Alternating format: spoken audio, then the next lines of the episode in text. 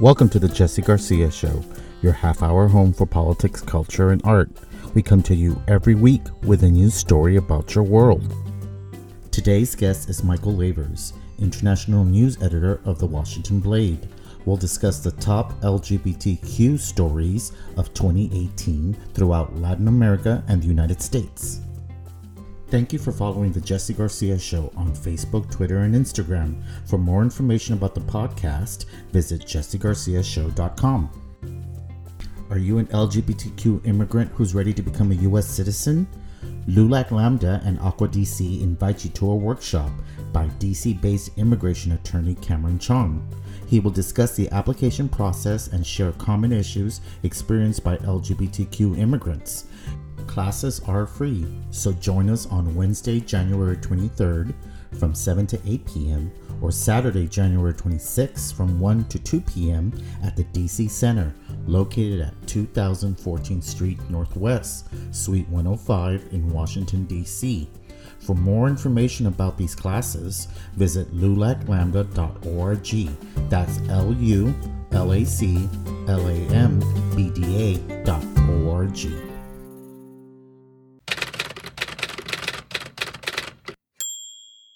And here's your weekly news update. As 2018 comes to a close, media industries are recognizing their persons of the year with lavish magazine covers, feature segments on national TV, and award ceremonies. So, what about our queer Latinx community? Well, welcome to the shortest award ceremony ever. The first ever Jesse Garcia Show honors will recognize four people who went above and beyond in 2018. So grab your seats and pay close attention. First up, our Transgender Warrior of the Year.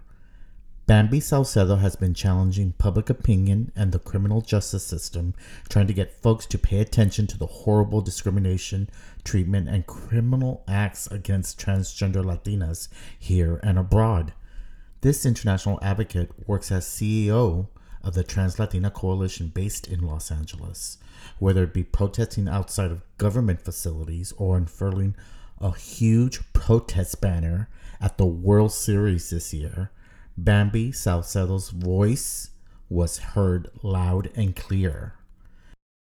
Next up, a representative from the bisexual community, Emma Gonzalez. Just weeks away from her graduation, Emma survived the traumatic shooting of Stoneman Douglas High School in Parkland, Florida. 17 of her teachers and classmates were killed, while another 17 were shot and injured. Emma, like other students, was sad, but most of all angry that politicians and the NRA were ready to sweep this under the rug. Emma and her fellow students spoke up, and America listened. They led a march on Washington, D.C. that attracted nearly a million people but more importantly, the Parkland students' pleas for youth to register to vote were also heard. Several seats in Congress changed in the midterms because of the youth vote. Today, Emma attends college and runs her own nonprofit to prevent gun violence. Next, if you cannot find the perfect opportunity in Hollywood, create your own. Lesbian playwright, producer, writer, and creator Tanya Saracho had a banner year on cable's Showtime with the launch of Vida, her show about the life and times of a Mexican American family in East LA that centers around women, including main lesbian characters. Tanya was a well respected artist prior to the successful season one of Vida. In season two, she plans to have Latinas direct each episode. Last but not least, Anthony D. Romero. If you do not know this gay Latino, you may know the nonprofit he runs on a daily basis that has stopped government overreach and abuses of the LGBTQ community, immigrants, refugees, migrants, poor people, and people of color. Romero is the executive director of the American Civil Liberties Union. The ACLU has sued the Trump administration 107 times, mainly on immigration cases, but it has also worked with the administration on criminal justice reform. Under Romero's leadership, he has grown its membership from 400,000 to 1.8 million members, and he grew donations from 3 million a year to a staggering 120 million in the last two years. It takes a hardworking leader to defend the rights of the most marginalized in our nation. Doesn't it feel good to know that a queer brown person is leading the charge?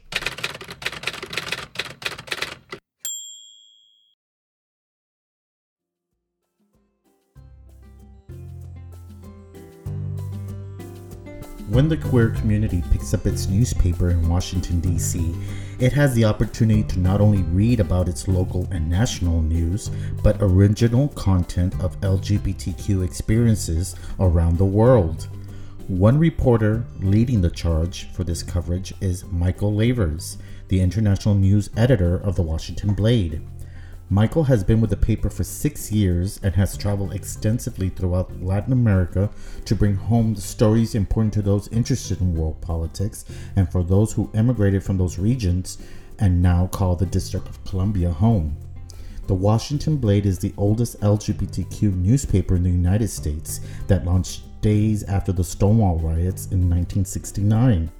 Today, we have the honor of having Michael on the show to talk about the biggest LGBTQ stories in Latin America from the past year and what we can expect in 2019. I want to welcome to the show Michael Lavers. Thank you so much for having me. It's a real privilege to talk to you. Thank you. Uh, first of all, before we go into the interview, I want to thank you so much for your daily online online news reporting on Latin American issues. Uh, it's like something that you take uh, to heart. I mean, you do your stories and you go above and beyond to get what's going on across the hemisphere into our pages here and also in the weekly print issue. And one thing I want to laud you is that you translate these stories into Spanish. Which is not an easy thing, it's I'm not, sure you, you can appreciate. Yeah, so it's you that does the translation, or you? For the most part, yeah. Well, thank you for that. I appreciate. It. You get to expand your audience that thank way, you. and your work gets to be consumed by uh, different types of readers. Uh, so we're here to have you on the podcast to talk about what happened in 2018 for the queer Latinx community.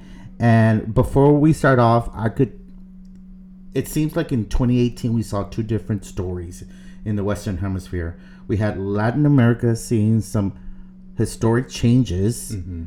in equality for LGBTQ rights, while the United States regressed. They reversed course on some other communities with a lot of the transgender um, civil rights that were afforded under Obama being taken back. Mm-hmm. Do you agree?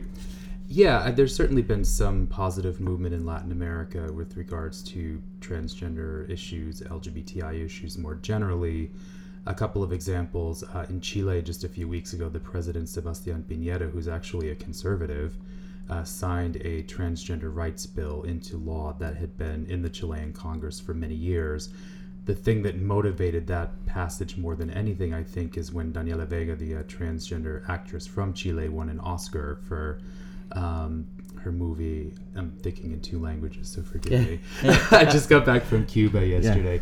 Yeah. The Fantastic Woman. I was going to say yes. Mujer Fantástica. She was the very first person to right. actually present on and the telecast. and the movie won the Oscar, and I was watching it in El Salvador actually, and it was a very, it was a huge moment for huge moment people, and so that really spurred passage of uh, the final passage of that law and then a few months later, she actually was in Cuba, where I was on assignment covering the um, internet. Every year, Mariela Castro, uh, Mariela Castro, the daughter of Raúl Castro, does the um, march, the International Day Against Homophobia, Transphobia, and Biphobia march. And Daniela Vega was the one of the honorees at that march, and so she was going through the streets of Havana with Mariela and. And so her profile certainly has increased. Yeah, she went from being this breakout star mm-hmm. for Hollywood. She's mm-hmm. been around for a while, but in Hollywood, mm-hmm. they're like seeing this brand new star. But mm-hmm. she didn't stick to that. She's now like this activist that keeps right. popping up and trying to further the cause. And she also publicly challenges opponents of transgender rights in Chile when they were debating final when the lawmakers were debating final passage of the law there were certain members of the Catholic Church, for example, who publicly criticized her on social media, and she responded in kind. So one could certainly, not to take anything away from the activists in Chile that have been working on this issue for a long, very many years. Yes. But Daniela Vega being Daniela Vega and the high profile that she now has after winning the, after her movie won the Oscar and getting all of these awards and honors, was really the impetus to pass this bill. And quite frankly, Chile wanted to look good Yeah. which helps too. So, however you get to from A to B, you get there. So, that's one thing um, that has happened. There was a ruling in um, the Inter American Court of Human Rights in San Jose, Costa Rica, in January. Yeah, we started off the year right Yeah. with this wonderful ruling that Right. affects like almost 17 nations, correct? Right, and so what it does is that this ruling recognizes not only same-sex marriage but transgender rights, and it was a, it stems from a case in Costa Rica, and the Inter-American Court of Human Rights has quite a bit of influence throughout the region. Yeah, I got the actual countries here Mexico, Guatemala, Right, El right. Salvador, Honduras, Nicaragua, Panama, Haiti, the Dominican Republic, Barbados, Colombia, Ecuador, Peru, Bolivia, Paraguay, Chile, Argentina, Uruguay, Brazil, Yeah. Suriname. It's a lot. A lot Yeah. of and, and this this important court decision that, like you said, came out in January, mm-hmm. sets It the ball rolling. Right, and so a lot of the countries in the region, like Argentina and Uruguay, already have these things in place. So countries that are really trying to figure out what to do, Costa Rica, Ecuador, Chile, many other countries. Um, Cuba's a unique situation; they don't recognize the court. Um, there's some other countries like Venezuela for political reasons. I'm not even sure Nicaragua does at this point, given what's going on there. But um, this really set the foundation for, gov- you know, these governments are bound to this ruling, and so their charge is to now figure out how to implement this in Costa Rica. A few weeks ago, the country's uh, constitutional court said lawmakers have 18 months to implement same-sex marriage. So that would take us into 2020. So yes, there's been a lot of advances, legal advances, but there's still a lot of violence. There's still a lot of discrimination, even in countries like Argentina, Uruguay, Chile, Brazil, and that's a whole other story we'll get Yes. into with the new president. Mexico. So yes, while there has been progress, there ha- there still is a lot of violence. There's a lot of discrimination, especially if you're a trans against the transgender community. There's one statistic that uh, transgender women in Latin America have a lifespan expectancy of like 36 years or something. I mean, that's horrible It's because of the violence and because just the situation in which they live. But there's a lot of hope. There's a lot of good things happening as well. In Cuba, where I just was, they're debating the new constitution that will go before Cubans in February that has a same sex marriage amendment in it. So if this passes and if voters approve it, uh, that paves the way for marriage equality in Cuba, given the history of that country from after the revolution, where Mariela's uncle Fidel uh, gay men were sent to work camps basically, and Yeah. the history was A lot of people uh, are saying that it's sort of pink washing.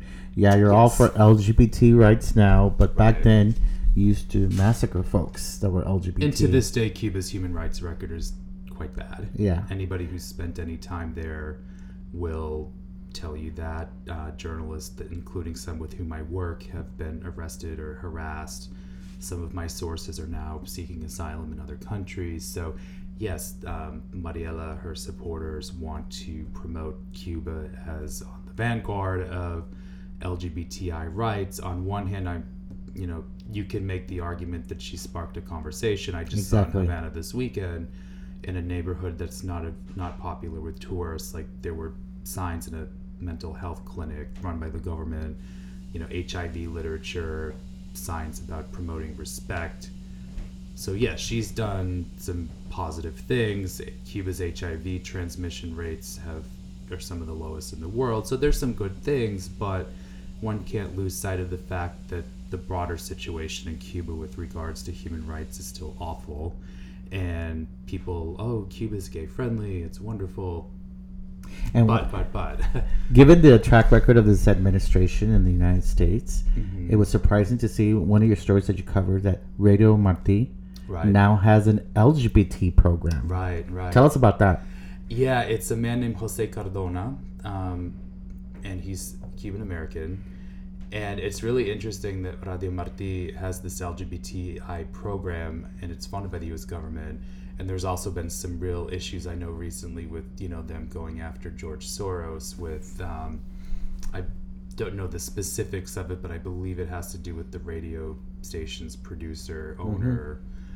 So anything with Cuba is complicated. Always complicated. right? It's people like think it's just cut and dry. It's one of the most comp. It's probably the most complicated country from which I report. Yeah. Good, bad, everything in between. But then you throw something like Radio Marti in, which is funded by the U.S. government. They're trying to. They've been trying to broadcast into Cuba. I think 10% of the Cubans can even listen to it. So that's a whole nother debate one can have Yeah. about whether it's effective or not. But there, um, he has this program, and he was he's a filmmaker in Miami, and he did some films about Anita Bryant and the LGBT rights movement. He's straight, actually, which is even more interesting. Oh wow. uh, I've spoken with him a few. T- I mean, he's he knows his stuff. Yeah. He knows Cuba, obviously, but he certainly has a point of view. And talking about Cuba, anybody you talk to has their point of view, whether that's you know anti-Cuban government, whether that's totally pro-Cuban government, whether that's totally pro Mariela Castro, uh, anti-Mariela. It runs the gamut, so it's very complicated Very complicated situation. and that makes our job even more difficult. but we have a news, we have a media partner in Cuba. They're an independent LG, they're an independent website, and they cover not only the LGBTI community, but they cover other minority groups like Afro-Cubans, religious minorities. So we've been with them for about a year now, and they give us a lot of content that we would never have which is great. So we get perspectives from not only Havana, they're based about three hours outside of Havana, but they cover the whole country. So we're able to work with them to get content from them, and we do this with other people as well. So that's one of the ways we can further cover the region. We actually have people on the ground who can tell us what's going on and then pitch you know they'll send us articles and we just you know we link them and i publish them in spanish and so mm-hmm. something i'm quite proud that we do I just want to know, how did you did you have to do a lot of convincing to get the Blade to have an international desk? Because you you not only do Latin America, you do all over the world. yeah it's, but it's just amazing that they they're able to send you down there. It's a it's must Yeah, cost a lot. Yeah we're first of all it's the work that we do in latin america is funded by a grant. So that's Oh, good. that's something that i'm very grateful for. So we're able to use that money to travel to the region. We are able to support our correspondence with that. We have correspondents now in tijuana. We have one in el salvador. We have a contributor in guatemala cuba as i said. We have somebody in chile we have somebody in trinidad and tobago and so we're always looking oh we have somebody in brazil also sao paulo Yeah. so we're able to pay them. We're able to again have those folks on the ground. So like when something like the election of Jair Bolsonaro happens, we can get somebody. We we have somebody on the ground who can cover that. If something like the migration situation in Tijuana, you know, the migrants on the border of Tijuana, we have somebody there who can go there and talk to people. And same thing with El Salvador. You know, there's a community there, so we have somebody and we have somebody in Chile as well. So One of the things that I appreciate is that you interviewed openly gay elected officials Mm-hmm. being elected up and down the Central America and South America. yeah, it's pretty. Um, Costa Rica just got their very first. um, they got their first openly gay assemblyman, I believe. Yeah, Enrique Sanchez, who Right, took and- office in May. and we've interviewed Sandra Moran in Guatemala. I've interviewed. Um, I've interviewed people in Colombia. I was there for their national elections in May, and so I followed a trans woman, Tatiana Piñeros, who was running for Senate. So she invited me to cover her last election night. I was at her last election event. And she came really close, but she wasn't able to cross. Right, and I was at her big. I was at her election party that night, and Yeah. And but uh, Mauricio Toro, right, he's in Was- Bogota. he was able to clinch his um, office. Angelica Lozano, I've known for you. We've interviewed her many. She broke her campaign to me actually, and I was on a trip in Bogota a couple years ago, and I knew her from my moderated a panel she was on in North Carolina a couple years, a few years ago. So she let me break the news that she was running for Senate in Colombia. So that was pretty cool. I was, That was amazing. very excited about that. And, you know, it's always a little nerve wracking even to go into the capital here, but then you're doing it in a whole other country in like Colombia or like, you know, oh, with Mauricio, we talked on the phone. And with the man in um, Costa Rica, we talked on the phone. Sandra Moran, I interviewed her in her office in Guatemala. But it's always a little nerve wracking, you know, and Spanish isn't my first language either. So Yeah. it's like, okay, what if I mess up? Or, but they're very gracious and they're doing very important, you know, they're breaking ground and they're doing really important things. So And- I think it's important for us to. There's organizations here that you follow, that you've been following, like the Victory Fund, that's actually Sure. having actual conferences right in the right. capitals of these Central American nations to get people thinking about running and becoming those leaders to change the Mm-hmm. Yeah, and I've, I've worked with the Victory Institute, um, Honduras and Santo Domingo, in the Dominican Republic in particular. Uh, what I do sometimes when I'm covering these conferences, I do like a Media 101 type workshop, not telling them what to say necessarily, but, but what to expect? right, just you know, getting them used to the fact, getting them used to you know working with press. So you know, it's very basic. Again, I'm not an activist, so Mm-hmm. My job is not to tell them this is what you say, but my job is to give them a sense of what it's like to actually do an interview with the reporter.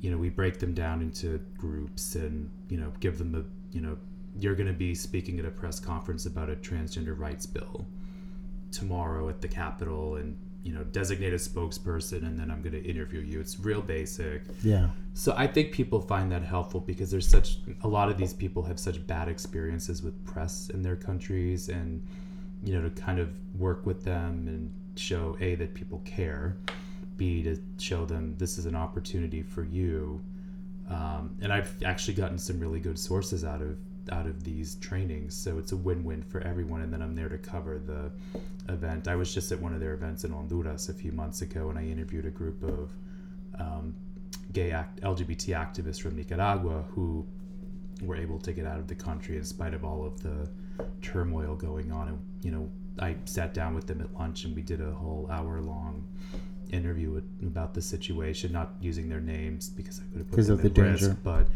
they were comfortable enough to share their stories with me and it was, you know, what they told me was horrifying.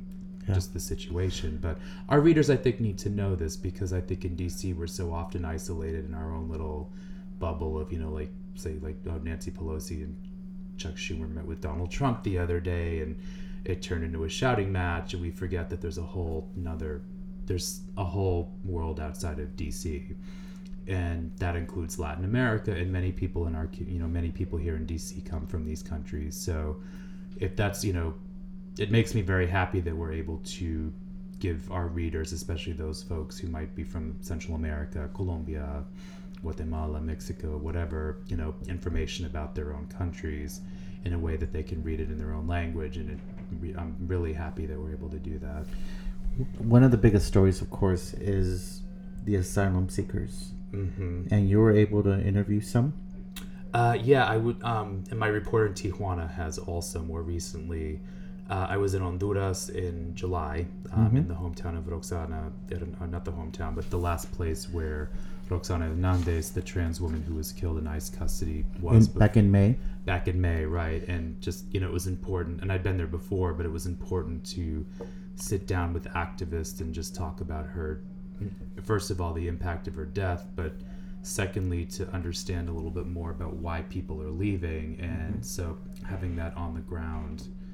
For some background, Yeah. Roxana was an HIV positive immigrant who was detained by ICE Mhm. and um, died in their custody. Um, an autopsy later revealed that she was beaten Right. before she di- um, as a as a result she was um, had gone through some complications with what she was going through with her health, but she was also mm-hmm. beaten. Right. and this led you to go down there and talk yeah and the case had already you know the case had become fairly public you know fairly well known at that point. point. And as the migrant caravans were starting to come out of central america it was important to go back there. I had been to el salvador. I was there for the elections in february um, and periodically, you know, I'm, you know, it was it was important for us to go back and just to see what was going on. So we, I worked with my colleague in San Salvador. I went to Honduras and met with the activists, and then I went to Mexico City, where a lot of these migrants are seek are finding refuge. Some of them are choosing to seek asylum in Mexico because, for a variety of reasons, Trump's immigration policy. They have more access to resources in Mexico City. It's a place where they might have relatives. A whole host Yes. of reasons. So I was able to connect with one of these refugee, one of these groups that's helping the migrants come out of Mexico City, coming into Mexico. And I met this gay man from San Pedro Sula who fled after his friend was raped and killed in front of him. And what he told me just it breaks your heart, you know, Yes. having him describe this to me just very casually sitting in a park in Mexico City. And I mean, he was about 23, I think, and had experienced all of this trauma. He'd been rejected by his family for being gay. His father beat him. And then he had to endure what he endured watching his friend get killed by gang members, basically. And then fleeing it, describing this, the ordeal it took for him to get out of Honduras to Mexico City. So it's again, you know, we can have all these political conversations here in Washington, but it you really have to humanize these situations. So talking to this man, going to the border of um, on that trip, I flew to the I flew to Phoenix and reported along the border, uh, Mexico, Arizona, and California, and talking with the activists who are in this these areas. Just you know, what's this mean for the community here? And then going to Tijuana, interviewing activists, and then I ended that trip by going to a um, interviewing the manager of a gay club in Mexicali, which is about half a mile from the U.S. border. You know, because you kind of just need to get the flair of, and it was 115 degrees in the desert in that trip. It was horrible. Yeah. But don't go to Mexicali in July. It's awful. It's awful. It was a hunt, but you know, I walked in and walked out Yes. And I had no problem. I drove through ICE, you know, border patrol checkpoints outside San Diego. You know, that really highlights your privilege. If you're an undocumented immigrant from Honduras and you smuggle, you know, you get into the U.S. with the coyote or whatever, you don't have that privilege, and you're doing it in 115 degree heat. So, kind of just those experiences as well, which I try to work into the articles as well, and I do videos, and I did a, I had a GoPro on my car, and I actually recorded the Whole checkpoint journey. Yeah. checkpoint going through the checkpoint because I really want to just show people what this is like. You know, Yes. when you're in the middle of the mountains in 115 degree heat, and then all of a sudden you see a border patrol checkpoint, and I want people to see that. You know, videotaping the um, the San Ysidro border checkpoint, just showing people what that looks like, and so that's something we try to do also. What's so sad about Roxana's case is that there was trans groups that already knew that she was being detained, Mhm. um, that were trying to get assistance to these um, transgender prisoners being held in, in ICE. Um, one group in particular, Trans Queer Pueblo, In Phoenix, In yeah. Phoenix. Mhm. was very active in trying to get supplies or assistance, trying to connect them to their family members to say they're okay, they're in the United States. Mhm. I got to visit with them when I went to a convention in July in Phoenix, and it was just amazing. I think you were there right around the same time I was. I think you were. It was there. just amazing Yeah. that little house that they have on the outskirts. in a very working class part of Phoenix. and yeah. you walk in, and it's basically rooms of art, Yeah, of, of a kitchen where they provide meals. You, they don't charge anything, but you you're asked to leave a donation because it, it's like a cooperative. And then in the Mm-hmm. Backyard, Yeah. they have this makeshift stage with Christmas lights. Show you know, just to.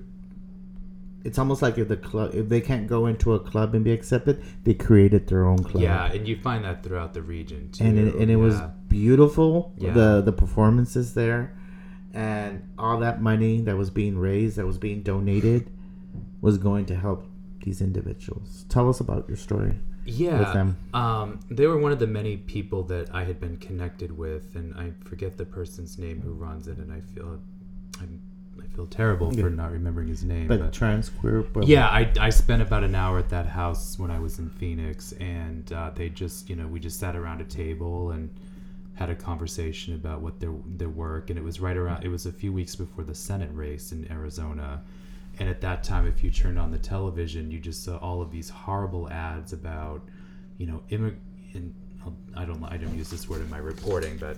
Um, uh, oh, you could. Um, Dagoberto Bailon, thank you so much. Yes.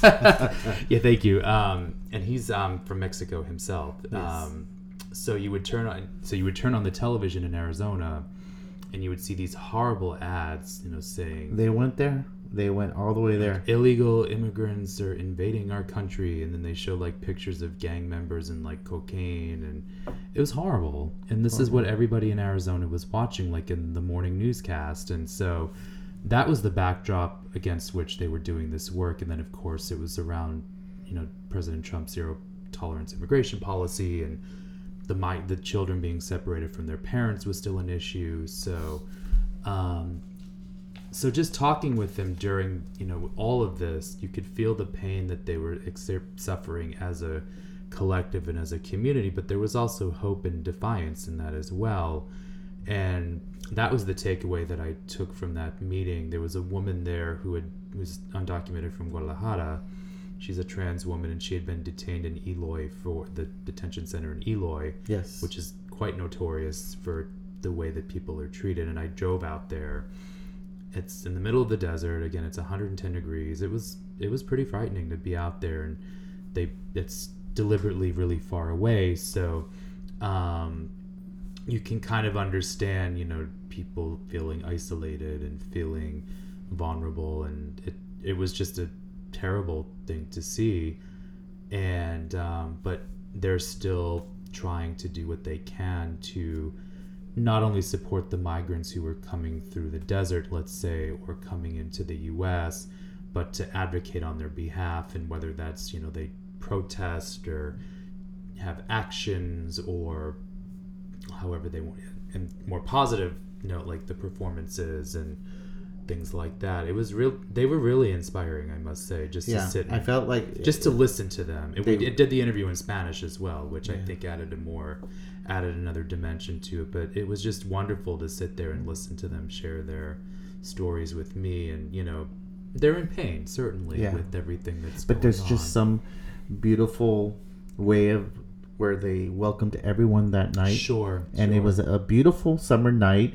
You could just imagine July being hot and stuff, but it was a beautiful night. Mm-hmm. There was like at least 40 chairs surrounding this stage. Chairs Mm-hmm. that didn't go together, but they were aligned like a little theater. uh-huh. And um, the, the real special performance was that night was a, a young young child that was performing drag probably for the first time Wow. to Ariana Grande's. Of course, she's universal, right? She's universal.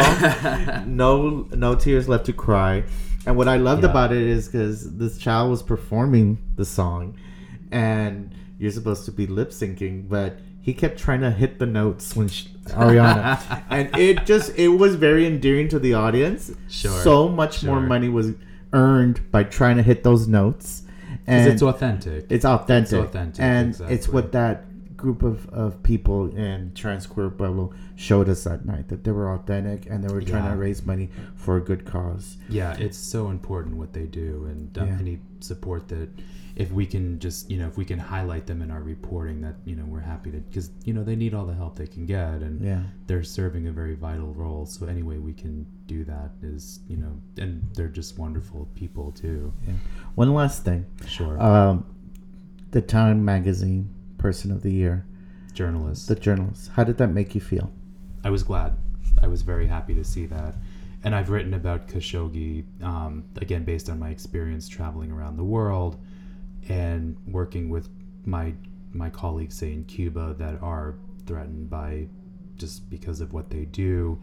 This administration, as far as I'm concerned, has no credibility to talk about human rights or anything um, based on their record here. And I make no secret of how I feel about that having and again i just came back from cuba yesterday and um, yeah that you know they you know they issue, the trump administration issues all these statements about oh we support human rights we support it's bullshit to be perfectly honest and Yes. the world knows this and it's almost as though they're given the the Trump administration by its actions, or in the case of Khashoggi, their inaction is giving license to people to target journalists, to target anybody that is fighting for human rights. And so I was actually quite happy to see that that was their choice. And I think it sends a powerful message as well that um, about what's going on right now and In the world, The yeah. world is watching, as I always say.